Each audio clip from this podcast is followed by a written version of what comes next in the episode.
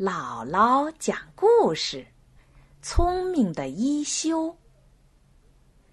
很久以前，在日本安国寺里有很多小和尚，一休是最聪明伶俐的，逗人喜爱。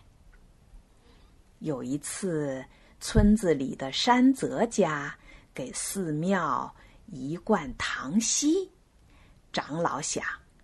这要是让这帮小和尚知道了，非得一下子吃光不可。于是长老就把糖稀罐藏了起来。可是不知怎么的，这事儿让小和尚们知道了，他们都吵着向长老要糖稀吃。长老见隐瞒不住，就对他们说。哪儿来的什么糖稀呀？这是人家药铺给我开的药。你们年纪小，可不能乱吃药，否则中毒就会死掉的。小和尚们都明白，这是长老在骗他们。到了晚上，一休带着大家溜进长老的屋子，把糖稀偷了出来。几个小和尚三下五除二就把糖稀吃光了。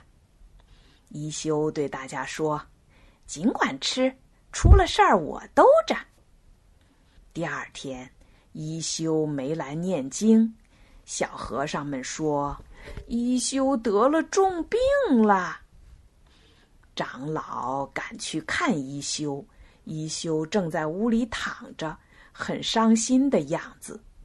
长老问：“出了什么事儿啦？”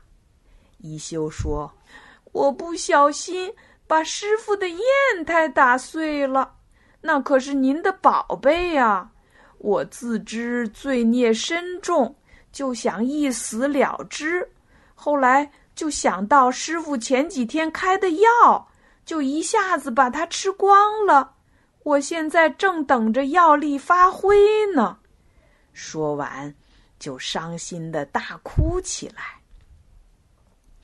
长老听了这些话，就说：“好孩子，那罐子里不是什么药，是山泽家送来的一罐糖稀。我是不想让你们吃的太多，就撒了谎。”一休一听，立刻不哭了，笑着说。师傅，我也撒了谎，砚台没有打碎，我的病也好了。